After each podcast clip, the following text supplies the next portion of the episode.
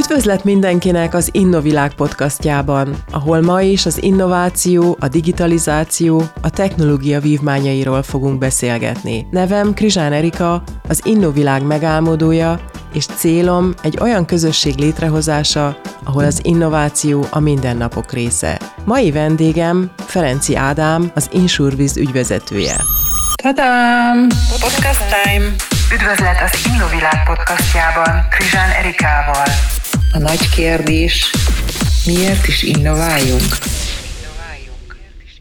Egyrészt nagyon-nagyon örülök, hogy ma az első isúrtekként beszélgethetünk, mivel én is ugye a biztosítási világból érkezem, és te vagy az első, aki nekünk ebbe az izgalmas területbe betekintést nyújt.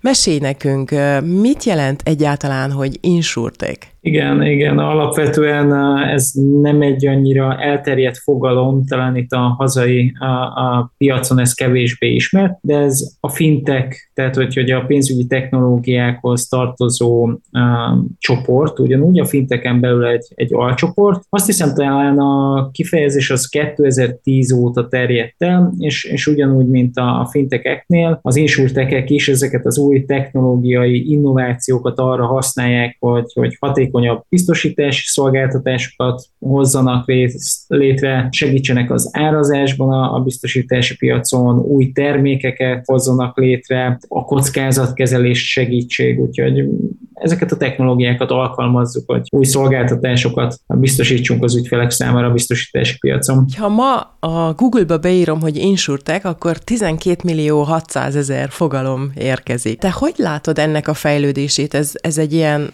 stabil fejlődési irány, vagy látsz egy esetleg egy ilyen exponenciális fejlődési lehetőséget? Hullámzó, szerintem hullámzó. Az elmúlt időszakban nyilván a gazdasági környezet is folyamatosan változik. Ez a, a fintekekre, insurtekekre is ugyanúgy hatással van, de én azt veszem észre, hogy az elmúlt időszakban mi az insurteken belül azért elég sokat növekedtünk, maga az insurtek az egyre népszerűbb egyébként, úgyhogy az elmúlt években ez, ez nevezhetjük akár egy kicsit egy ilyen robbanásszerű növekedésnek és elterjedésnek a, a biztosítási szektorban. És mesélj egy kicsit magadról, mert igazából a biztosítási piac az még mindig egy nem egy ilyen szexi piac, és hogy, hogy lesz valaki insurtek ügyvezetője? Igen, alapvetően ez egy jó kifejezés, hogy, hogy a, a biztosítási piac nem annyira szexi így önmagában, de azért a pénzügyi piac az szerintem szexi mindenki számára, és elsősorban én is inkább a technológiai oldalról érkeztem, én a digitalizációban, illetve ezekben az innovatív technológiákban érzem magam otthonosan, és nekem inkább ez az oldal volt erős, így kapcsolódtam magához a biztosítási piachoz, egy lehetőséget láttunk benne közel három-négy éve most már, azt, hogy, hogy a blockchain technológiát, illetve a nagy adatforrásokat hogyan tudjuk hasznosítani, és ez egy, egy nagyon érdekes piac volt a biztosítási piac, úgy gondoltuk, hogy, hogy ott, ott ezeket a technológiákat jól tudjuk alkalmazni, úgyhogy én, én a technológiai oldalról csatlakoztam így a, a biztosítási piachoz. Említetted a blockchain fogalmát. Mi az pontosan? Tehát hogy látod ezt a kapcsolódási pontot a biztosítási piachoz,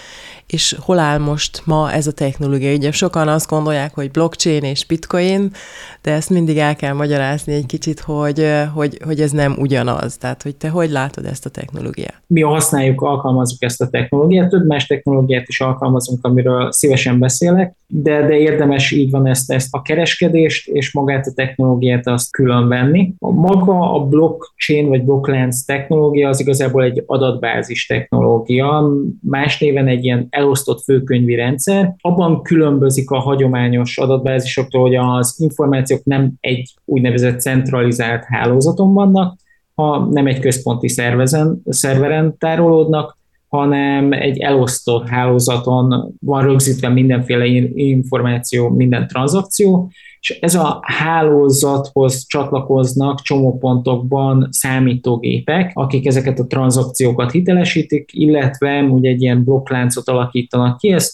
úgy szoktuk jellemezni, mint hogyha ilyen Lego kockákból építenénk egy láncot, minden egyes Lego kocka egy, egy blokkot jelent, és abban, abban minden egyes tranzakció, ami a, a blokkláncon megtörténik, az tárol van, és ezt az összes a hálózathoz csatlakozó számítógép hitelesíti, illetve rögzíti, tehát ezért is nevezzük azt, vagy mondjuk azt, hogy ez a technológia, ez, ez megmásíthatatlan, egy nagyon biztonságos rendszer, illetve transzparens, hiszen ezek a, a blokkláncok, ezek megtekinthetők, úgyhogy minden tranzakció így visszakövethető a gyakorlatban. És a ti InsureWiz megoldásotok, mert azt említetted, hogy nem feltétlenül nem csak blockchain technológiát használtok, hanem más technológiák. Melyek azok a technológiák, amelyeket még használtok? Alapvetően mi, mi a adatforrásokból dolgozunk, felhő szolgáltatást alakítottunk tehát nagyon, nagyon sok buzzword és technológiát tudok egyszer említeni, de talán a, a Big Data, a Cloud és a blockchain nálunk a, a, az elsődleges technológia, amit alkalmazunk. Én ezeket még az AI-jal szoktam kiegészíteni, szerintem ez a, a négy technológia, ami alapvetően befolyásolja majd a jövőt mind az insurtechbe is, és mind a fintech piacon is, tehát hogy az AI, a blockchain, a cloud és a data, ezt könnyű is így megjegyezni, hiszen A, B, C, D,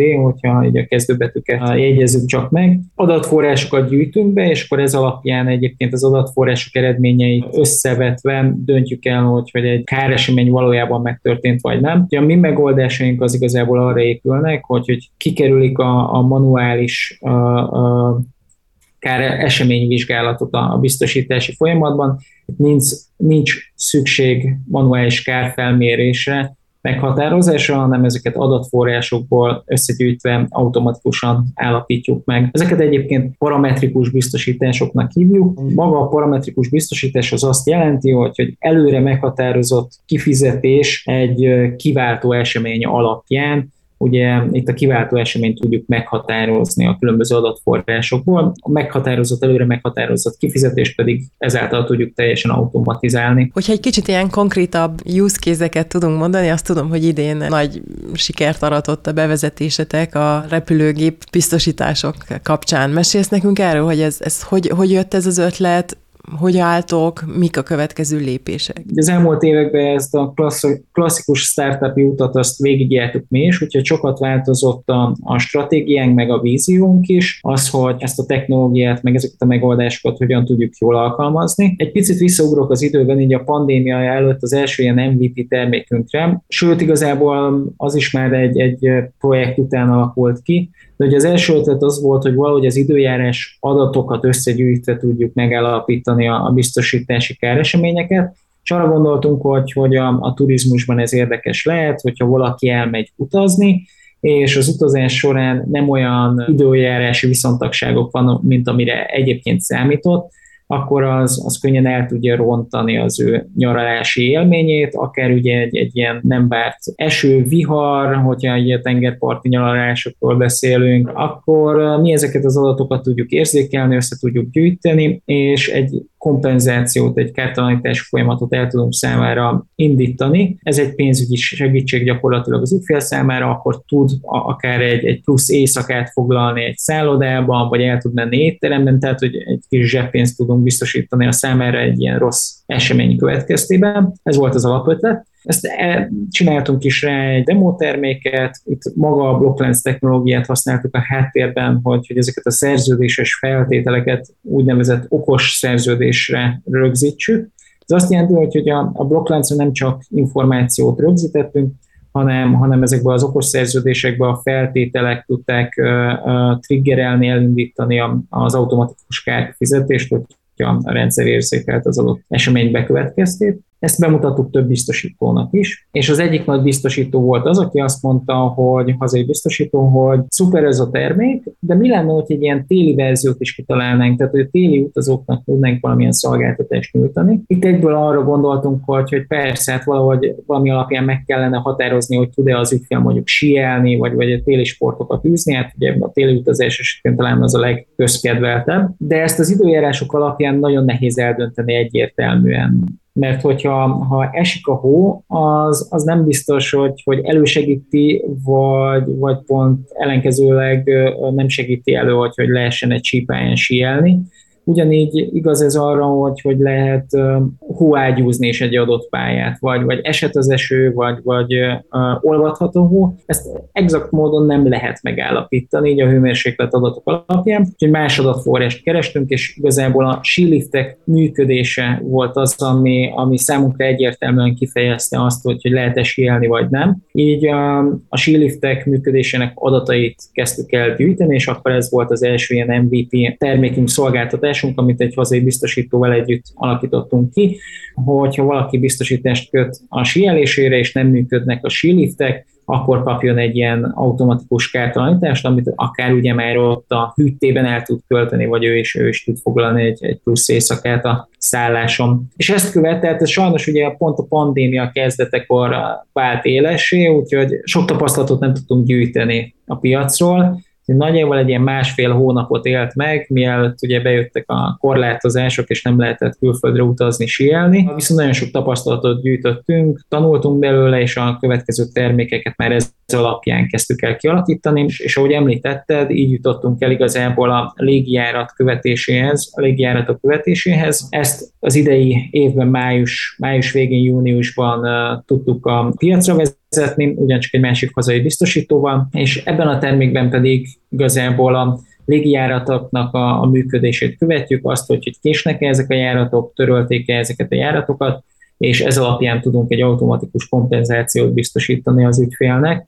Ez nem egyezik meg a, az EU-s joggal, tehát hogy kárpótlással, ami egyébként jár a 3 és 6 óra feletti késések esetén az ügyfeleknek. Ez egy instant kompenzáció, itt nincs szükség az ügyfélnek semmilyen dokumentumot benyújtani a, a, légitársaság vagy a biztosító felé. Ezt, ezt a mi rendszerünk egyből eldönti és kártalanítja az ügyfelet. Mennyi az a késési idő, amikor azt mondjátok, hogy a feltételek szerint már egy ilyen automatikus átutalás az adott ügyfél kontójára történik? Hát ugye az a jó ebbe a, a, a mi szolgáltatásunkban, hogy ezek a megoldások ezek teljesen személyre szabhatóak, tailor made ugye mi minden adatot gyűjtünk, és akkor ebből megpróbáljuk megállapítani a, a valós végeredményt. Itt ugye mindig a biztosítónál az, hogy, hogy ő mit szeretne biztosítani. Jelen esetben itt a három óra és a hat óra fölötti késések esetén kompenzálják a, a biztosítottat a biztosító, illetve járattörlés esetén Ugye ez, ez akár lehet egy, egy alacsonyabb időküszöb is, ez, ezt a mi rendszerünkben csak be kell állítani, és akkor ez alapján el tudjuk indítani a kompenzációt. Ami, ami így a, az eredményeinket mutatja, vagy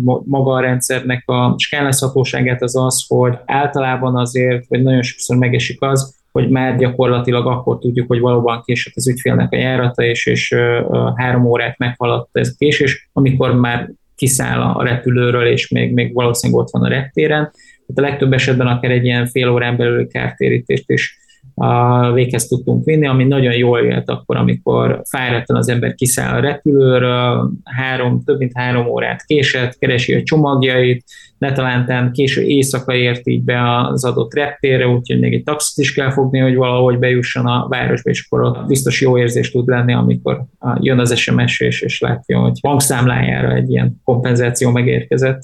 Amikor arról beszélgetünk, hogy a hazai és a nemzetközi biztosítási igények, tehát hogyan látod azt, hogy mennyire nyitottak a biztosítók arra, hogy ilyen új technológiákat kipróbáljanak, bevezessenek, tehát hol, hol tart most a piac? Igen, vannak ebben abszolút kihívások. Egy oldalról ugye azért ezeket a technológiákat befolyásolja az, hogy ez egy erősen szabályozott iparág, úgyhogy erre, erre minden esetben oda kell figyelnünk, mind a biztosítónak, mind nekünk az insurtekeknek. Ez, ez korlátozza egy picit a technológiák használatát, illetve az, hogy, hogy azért a nagy társaságok nyilván egy picit óvatosabbak, de alapvetően az én tapasztalatom az, és szerintem erre megy a, a biztosítási piac, hogy ezek a nagy társaságok le vannak kényszerülve, hogy, hogy az insurtekekkel együtt dolgozzanak, startupokkal együtt működjenek a, a jövőben, hiszen ők lassabban mozognak, ők, ők egy nagyon jó tapasztalattal rendelkeznek, ügyfélbázissal rendelkeznek, tudással, amit az elmúlt 200 évben összeszedtek, az insurtekek pedig friss, új technológiákat tudnak alkalmazni,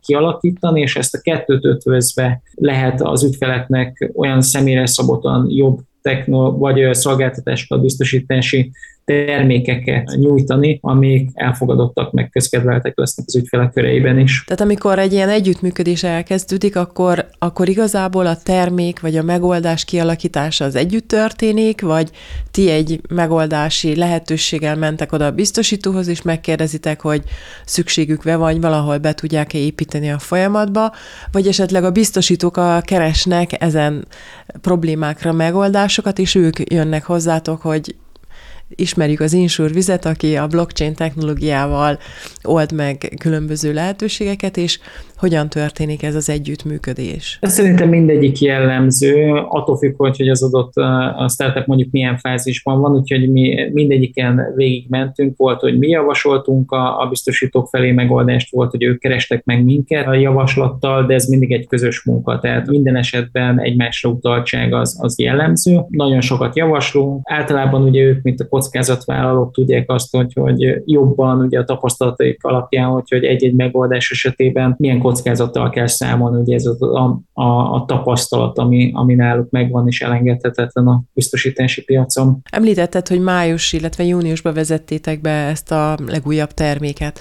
Vannak erről már olyan adataid, ami esetleg érdekes a közönség számára? Tehát, hogy hogyan néz ki, ugye az elmúlt időben tudjuk a nyári időszakban, hogy nagyon-nagyon sok késés volt, törlés a járatokra vonatkozóan, tehát hogy hogy szerintem ilyen adatgyűjtés szempontjából ez egy izgalmas időpont, amikor úgymond beindult a, a maga a megoldásotok, úgyhogy de tudsz nekünk erről konkrétan dolgokat mondani? Igen, igen, a járatokról abszolút. Most már a rendszerben több mint tízezer járatot követtünk az elmúlt három hónapban, úgyhogy ebből azért elég sok trendet, illetve tapasztalatot tudtunk szerezni. Az biztos, hogy augusztus volt a legmagasabb, akkor volt a legtöbb járat a levegőben gyakorlatilag. Azt azért tudni kell, hogy nyilván az idei évet abszolút jellemezte az, hogy sok volt a késés és a járattől, és ennek az okai egyébként leginkább az ember, a munkaerő hiánya ezeken a, a rettereken, és úgy gondoltuk, hogy ez biztosan a nyaralási szezon végével ez egy picit csökkenni fog, de egyébként sajnos nem. Pont az elmúlt hetekben volt jellemző az, hogy a Eurowings pilótái tüntettek, itt, itt több mint 20 ezer utazónak a, a járatát törölték ebben a három napban, úgyhogy ez, ez továbbra is egy probléma, jellemzi az utazásokat, hogy, azért számolni kell bizonyos esetben késésekkel, vagy akár törléssel is. Ugye a legjellemzőbb, ami nagyon sok híradásban benne volt, hogy az Amsterdami reptérnél mekkora sorok állnak. Ott pont olvastam múlt héten, hogy, hogy most már azzal kell megküzdeniük, hogy, hogy az utazók több mint négy órával korábban oda mennek a reptérre, mert annyira félnek attól, hogy, hogy nem tudnak majd becsekkolni, és most már ez akadályozza a beléptetést, hogy, hogy négy órával előtte is már a sorok alakulnak ki, hogy ők már egy külön rendszert építettek ki arról, hogyha valaki beírja a járatának a számát, akkor a holnap értesíti, hogy mikor induljon el, és mikor érjen oda, hogy, hogy időben elérje a repülőt is, és ne okozzon fennakadást a reptéren, úgyhogy, úgyhogy vannak, vannak abszolút problémák, folyamatosan követjük a híreket is, illetve nézzük azt is, hogy hogyan teljesítenek a különböző légijáratok, úgyhogy itt, itt tudunk szűrni országokra, járatokra, légitársaságokra, ezek nagyon érdekesek. Látjuk azt, hogy, hogy mennyi az átlagos késés bizonyos légitársaság esetén. Ilyen információkat természetesen azért így, így nem szeretnék megosztani. Ádám, tudsz nekünk mondani olyan statisztikai információkat, amelyek talán érdekesek számunkra? Az idei évben, hogyha például a, a Liszt Ferenc repteret nézzük meg, akkor egyébként ott átlagosan naponta 1000 járat, 1037 járat szállt le, illetve szállt fel ugye ez, ez nagyjából megegyezik, hogy 500-500 járat érkezett, illetve indult el, és a, legtöbb járat a, egyszerre a légtérben az egyébként a világon globálisan, az 13.500 járat volt, tehát hogy, hogy ilyen helyzet is van, amikor e, egyszerre ennyi járat van a levegőben. A legtöbb napi járat, erről is van adatom, az pedig júliusban volt, egy nap összesen 185 ezer járat wow. indult el, illetve volt a levegőben globálisan. Ugye ez nagyon nagy számok, hogyha itt, itt abszolút, hogyha csak per százalék esetében számolunk késéssel vagy törléssel, az is utazó számban egy, egy jelentős tömeget jelent. A visszatérünk a biztosítás és az insurtekek együttműködésére, tehát te hogyan látod a biztosítás jövőjét? Hát melyek azok a lehetőségek, ahol talán még ezt a technológiai lehetőségeket kihasználva új üzleti modellek kialakítására lehetne használni? A, nagyon sok potenciál van ezekben a technológiákban, leginkább az AI, ami, ami a, sokat tud változtatni ezen a, a piacon. Ahhoz persze, hogy az AI jól működjön, ahhoz kellenek olyan technológiák, szolgáltatások, mint a, big data, tehát adatforrásokra van szükség. Leginkább én felhőszolgáltatásokként tudom elképzelni, pontosan azért is fontos a felhőszolgáltatás egyébként a biztosítási piacon, mert hogy a nagy biztosítók azért elég régi rendszerekkel dolgoznak együtt, nagyon nehéz ezeknek a fejlesztése, vagy az ehhez való integrálódás ők is azért előszeretettel alkalmaznak már felhő megoldásokat. Az AI az, ami szerintem abszolút befolyásolni tudja a jövőt ugye az, hogy, hogy minél személyre szabottabb ajánlatok jelenjenek meg a piacon, Ugye a, a, a kockázatok azok mindenki számára változók, tehát az AI tudja segíteni, hogy, hogy ez, ez személyenként már is díjszabással vagy más a kockázattal legyen egy adott termék, vagy termékajánlata kialakítva. Amikor arról beszélünk, hogy ugye mesterséges intelligencia és blockchain, itt a két technológia között van valamilyen olyan külön, olyan összefüggés, amelyet ti is használtok?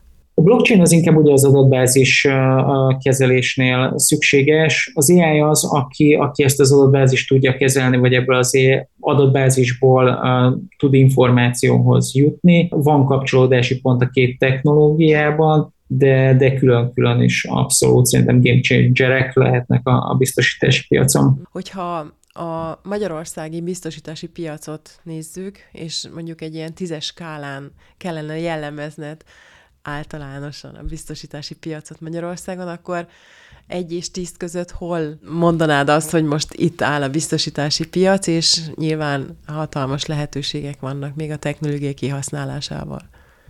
Alapvetően szerintem a, a magyar uh, helyzet az az, hogy annyira nem szeretünk biztosítást kötni, ez talán az utas biztosításokban jól jellemző is, hogy, hogy nem olyan százalékban kötünk, mint mondjuk a nyugati országokban, mi, mi azért ezeket kockázatokat jobb, jobban szeretjük bevállalni. Viszont, hogyha technológiai oldalról közelítem meg, akkor szerintem nagy a nyitottság. Az én tapasztalatom az, hogy, hogy az összes biztosító próbál új terméket, új technológiákat alkalmazni, én, én bármelyik biztosítóval, a hazai biztosítóval, akivel egyeztettünk az elmúlt időszakban, ott nagy nyitottságot láttam, illetve nagyon sok ötletet, úgyhogy abszolút nyitottak a, a, a technológiákra, újításokra, és, és ezek jelen is vannak, úgyhogy, úgyhogy az összes nagy biztosítónál azért az elmúlt időszakban, főleg a pandémia után, amikor felszabadult azért IT kapacitás, és jobban tudtak arra összpontosítani, hogy, hogy fejleszték a, a saját portfóliójukat, a saját a háttérrendszereiket. Nagyon sok új megoldás jelent meg, úgyhogy, úgyhogy én a hazai piacot azt, azt nem is tudnám skálán jellemezni, de, de pozitívnak mondanám. Hogy látod ma Magyarországon, tehát különösen nem most ugye ezzel egy ilyen krízis időszakban élünk, mennyire van a lehetőség megfelelő tőkének a bevonására? Hát az idei negyed év, illetve az elmúlt fél évben azért a tőkebefektetések egy picit visszaestek, de ez egy, ez egy globális trend, ugye jelenlegi gazdasági környezet oka vagy következménye az, hogy a tőkebefektetők is egy picit óvatosabbak, de az elmúlt években abszolút volt kapacitás, illetve megfelelő segítség, hogy tőkebefektetéseket be lehessen vonzani. Nálunk is egyébként nálunk is volt 2020-ban, 2020-ban volt, így van az első nagyobb tőkebefektetésünk, illetve azért így, így jellemző az, hogy a közép-európai piacra is egyre jobban fókuszálnak a, a, a tőkebefektetők, úgyhogy egyre több pénz érkezik az itteni startup ökoszisztémában. Most az elmúlt fél év az egy picit változott a trend, de ez, ez globálisan is igaz, hogy, hogy megfontoltabbak, óvatosabbak a befektetők. És te hogy látod? Tehát ugye most már így azért magyar piacon jelen vagytok, hogyan látjátok a nemzetközi piacra lépési lehetőségeket? Mi ezen vagyunk az elmúlt fél év, egy év az abszolút, amellett, hogy, hogy a, a járatkérés, légi járatkérés terméket fejlesztettük, azon kívül egy, egyfolytában erre összpontosítottunk, hogy a külföldi piacokra is el tudjunk jutni. Rendszer jól vizsgázott az elmúlt három hónapban, úgyhogy ez egy nagyon jó ajánló levél nekünk így a, a külföldi piacokra is de reménykedek benne, hogy akár még az idei évben is, már ha csak szerződés szinten is, de el tudunk jutni itt a, a, a német vagy a, a brit piacra. Jövőre már aktívan szeretném, hogyha ezek a szolgáltatások, a mi megoldásaink, azok ezeken a piacokon is elérhetők lennének, ott is rendelkeznénk partnerekkel. Tehát, hogyha az üzleti modelleteket nézzük meg, akkor ugye a biztosításoknak értékesítették a, az adott technológiát, és támogatjátok, gondolom, hogy az egész folyamatot információkkal, adatokkal, az egésznek a lebonyolítása, a technológiai háttere. De hogyha arról beszélünk, hogy nemzetközi piacok, tehát itt milyen, milyen más irányokat látsz, mint esetleg a magyar igények lefedése, tehát ott mik azok a kihívások, ami esetleg a piacra lépést segíthetik, vagy, vagy hátráltathatják? Alapvetően még, még ahhoz egy picit visszatérnék, hogy kik a mi ügyfeleink. Elsősorban igen a biztosítók, hiszen a, a mi megoldásunk az egy ilyen könnyen integrálható megoldás a biztosító számára, azért, hogy, hogy frissítse a portfólióját, az ő ügyfeleinek jobb szolgáltatásokat tudjon nyújtani. De más oldalról a biztosítóval együttműködve a, a mi célpiacunk még így az utas, utazási piac is, ahol úgynevezett embedded insurance megoldásokat szeretnénk a jövőben szolgáltatni. Ez azt jelenti, hogy ezeket a biztosításokat, ezeket az újfajta biztosítási megoldásokat ne csak a biztosító portfóliójába helyezzük el, hanem ott is, ahol igazán érdekes lehet az ügyfeleknek. Például ugye egy légijárat vásárlása során, ahol megveszem a repjegyemet, akkor egyből hozzá tudjam adni ezt a biztosítást, mint egy plusz szolgáltatás, hogy, hogy, hogy ha késik a járat, akkor kapjak egy automatikus kompenzációt, ezt embedded insurance-nek hívjuk, úgyhogy nekünk ez a két irány, ami így a nemzetközi piacon érdekes, egy oldalról a biztosítókhoz integrálódni, másik a oldalt pedig a, a biztosítókkal együtt egy ilyen szolgáltatást nyújtani az utazási piacra. Ugye embedded insurance az egy hatalmas buzzword szintén itt az elmúlt időszakban, ami ugye minden egyes területet ezen az ekoszisztémában lefed. Tehát, hogy látsz annak is olyan irányvonalat, hogy esetleg ezt kiterjesztitek az elkövetkezendő öt évben, hogy nem csak az utazási piac, nem csak az utazási kapcsolódás a biztosításhoz, hanem esetleg más területekre is. Alapvetően nekünk ugye ez, ez most egy, egy jó tapasztalat, egy jó tudás, és azt látjuk, hogy, hogy ezek a megoldások most az utazási piacon jól alkalmazható, de így van, a technológiát azért lehet más területen is alkalmazni a biztosítási piacon, Ilyenek egyébként az ilyen katasztrófa biztosítások, árvíz, hurrikán, földcsúszamlás, földrengés, ott is van helye a parametrikus biztosításoknak, és ez egyébként így az agrárpiacon lehet hasznos. Úgyhogy vannak ebben még, még több potenciál is, hogy, hogy más piacoknál is tudjuk ezt alkalmazni, de úgy gondolom, hogy most így az elmúlt egy-másfél év tapasztalata az, hogy, hogy ezt a, a tudást szeretnénk most, most skálázni a nemzetközi piacon, és utána tudunk majd uh, esetleg más-más uh, ágazatok felé is nyitni. De mi az a következő lépés még? Tehát, hogyha azt mondjuk, hogy az elkövetkezendő öt évben hol látod a cégedet? Tehát hogyan, hogyan alakul a fejlődés, hogyan, hol, hol, hol azt, ha öt év múlva beszélgetünk, akkor, akkor, akkor, akkor hogy néz ki az insurvíz? Amit, ami stratégiai cél az az, hogy, hogy kiépítsünk egy ilyen alapszolgáltatást, ami ugye az utazási piacon leginkább, hogyha ha valaki utazik valahová és, és lefoglal egy szolgáltatást, akkor ott mi valahogy integrálódjunk. Kvázi egy, egy ilyen alapszolgáltatásként jelenjünk meg az ilyen booking oldalakon, és ez egy, egy nagy tranzakciószámot jelent, úgyhogy nekem így, így számok vannak a fejemben, hogy, hogy hány tranzakciót szeretnénk kezelni, így a következő években, illetve ez, hogy, hogy, hogy legyen ez egy, egy ilyen olyan természetes szolgáltatás, ami, ami ahogy, ahogy az emberek vesznek egy, egy járatra jegyet, akkor ott alapvetően, hogy, hogy tudják azt, hogy, hogy a podgyász az egy extra díj, lesz egy extra fi, amit esetleg még ki kell jelölnem, vagy azt, hogy, hogy én hová üljek, azt külön ki kell választanom, akkor az is egy természetes szolgáltatás legyen, hogy hogyha én szeretnék erre valamilyen extra kockázatot biztosítani, akkor azt ott ki tudjam pipelni, és ehhez mi, mi legyünk azok a szolgáltatók, akik ide integrálódnak ezekbe a folyamatokba. Hogyan néz ki ma a piac? Vannak konkurenciátok, vagy ti egyedüli magyar insurtekként próbáljátok ezt a területet lefedni?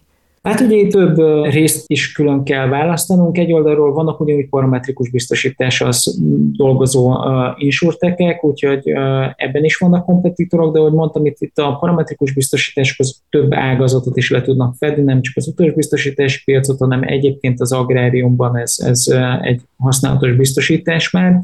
Afelé mi még nem nyitunk, de, de azért vannak ötleteink fel, ebbe az irányba is. Az utazási piacon belül ugyanúgy vannak insurtekek, akik szolgáltatnak különböző biztosításokat, de nem feltétlenül abban a megoldásban gondolkodnak, mint mi.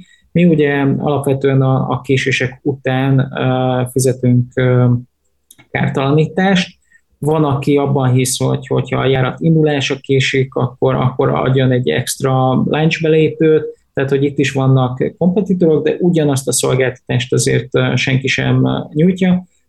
Az a jó, hogy ezek a termékek személyre szabhatók, tehát ezeken könnyen lehet változtatni. Tehát, hogy abszolút persze vannak kompetitorok, nagy a kihívás, hogy jól teljesítsünk, de úgy gondolom, hogy, hogy nagyon nagy a lehetőség is, hogyha ha jól tudunk teljesíteni, akkor könnyen tudunk a különböző piacokra eljutni, és, és nagyon nagy tranzakciós számot elérni, ami nekünk fontos. Hm. Tranzakciós számokat igazából a repülő, tehát a startolás és a landolás kapcsán elemeztek, vagy esetleg indultok, vagy nézegetitek például a sineken futó lehetőségeket is? Igen, abszolút járatok alapján már többször is szóba jött az, hogy, hogy főleg a német piacon ez nagyon érdekes lehet, hogy, hogy a vonatok hogyan késnek, úgyhogy mind, nem csak a légi forgalmat, hanem, hanem a, a szárazföldi, illetve a vízi közlekedést is próbáljuk követni, illetve keresünk megoldásokat, ahol ez hasznos lehet. Illetve, ahogy mondtam, ugye a, a síliftek működése is az, az egyetem nevezük nem járatnak, de hogy, hogy keresünk azokat a lehetőségeket, ahol, ahol ezt a technológiát, illetve megoldást jól tudjuk alkalmazni. Időjárás, járatok, különböző IoT eszközöknek a, a monitorozása. Úgyhogy sok, sok potenciál van ebben még. Mik a legnagyobb kihívások ma számotokra, mint startup? Alapvetően a külföldi piacra jutás az egy nagyon nagy kihívás. A pandémiában, a pandémia után vagy alatt megszoktuk egy picit az online megbeszéléseket, az online találkozókat, amik segítettek ahhoz, hogy sokkal könnyebben tudjunk eljutni mondjuk Szingapurban, például ma reggel is már, már volt egy szingapúri megbeszélésem, vagy, vagy Londonban, vagy Amerikában, de, de továbbra is az jellemző szerintem, hogy, hogy az igazi értéket az mindig a személyes találkozó nyújtja, úgyhogy az elmúlt időszakban erre is nagyon figyeltünk, hogy, hogy ahogy újra pandémia után kinyitottak a, az országok, ezért mi is utazunk és részt vegyünk konferenciákon, többnyire ezek sikeresebbek szoktak lenni egyébként, mint a, a sima online találkozók. Tehát, hogy ez magyarként szerintem Magyarországon induló startup ez a legnagyobb kihívás, hogy, hogy, hogy elérjük ezeket a piacokat, és hogyan tudunk kapcsolatot teremteni ott a szereplőkkel. Ádám, és mesélj még nekünk arról, hogy te hogy látod például ennek a technológiának a jövőjét? Igen, igen, sokat beszélünk ezekről a, a technológiákról, de arról talán kevesebbet, hogy, hogy milyen problémákat akarunk valójában megoldani. Úgyhogy én azt, azt látom a jövőt, hogy, ezek a technológiák ezek úgy fognak beépülni a, a biztosítási szektorban, mint, mint ahogy egyébként alkalmazzuk a Wi-Fi-t vagy a mikrohullámsütőt, hogy, nem tudjuk valójában, hogy, hogy mi az a technológiai megoldás, ami itt a problémánkat megoldja, de, de hogy, hogy érezzük a mindennapi életben. Úgyhogy én ezt, ezt látom a technológiákban a jövőben, hogy, hogy problémákat fog megoldani, és nekünk nem kell azzal foglalkozni, hogy milyen technológia van mögötte. Köszönöm szépen a beszélgetést, és kívánok további sok sikert, és minden jót itt a insurtek és, és biztosítási világ revolucionálásában, úgyhogy sok sikert, köszönöm a beszélgetést. Nagyon szépen köszönöm, Erika. további inspirációt, ötleteket, motivációt szeretnél az innováció, digitalizáció, startup világából, szívesen látunk az Innovilág Facebook oldalán. Tudod, minden meg nem oldott probléma egy új lehetőség üzleti modellek kialakítására. Tadám! Podcast time! Üdvözlet az Innovilág podcastjában Krizsán Erikával. A nagy kérdés, miért is innováljunk?